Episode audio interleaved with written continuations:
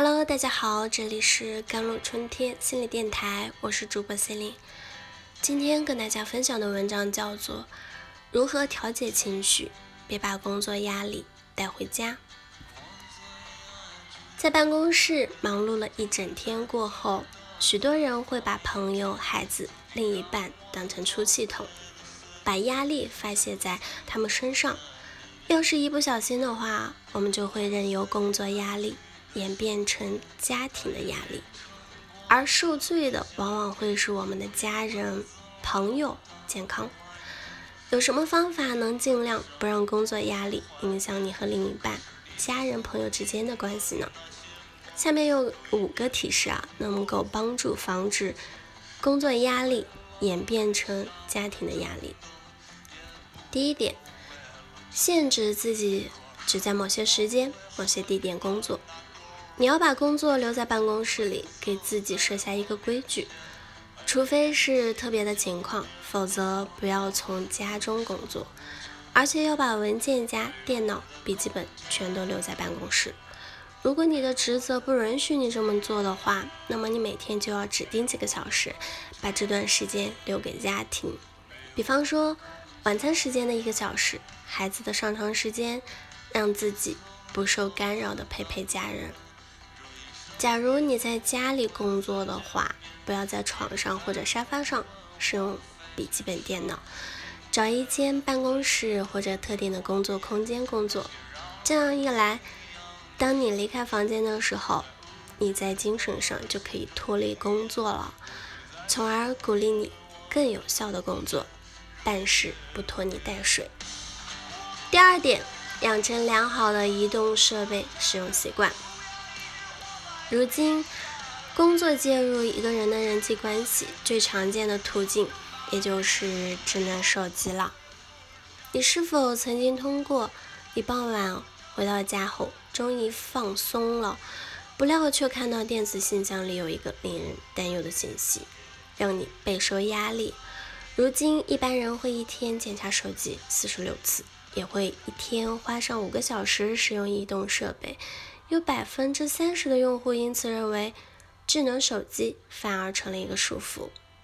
那养成良好的习惯和规矩，让自己不被平板电脑或者手机纠缠于工作中。手机要有两架，一架在工作时使用，一架给自己使用。夜晚时分和周末将在工作手机放在手伸不到的地方。或者干脆将它关闭。另外，不要在睡觉前的一个两个小时检查工作电子邮件。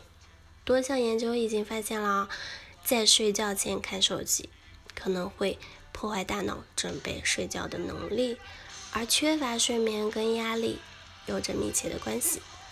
度假时将工作相关的移动设备锁在酒店的保险箱里，只有在预定时间才去检查它。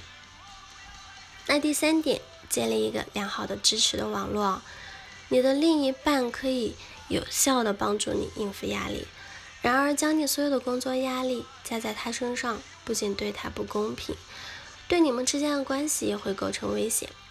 要求朋友和导师充当你的支持网络，帮助你应付你的工作压力，这样你的另一半无需承担你所有的压力。那压力水平。将会更低。有压力大的时候，有人依靠，能增强你在网络之外应付的问题。因为有了别人的支持，你的自主性和自尊心就会更强。第四点是养成一个结束工作的习惯了。有时候你的大脑需要一个信号，让自己准备好迎接家庭时光。要是这个信号本身能让你放松的话，那就更妙了。我们访问过的其他人也提到了其他准备方法，如健身啊、跑步啊、冥想啊。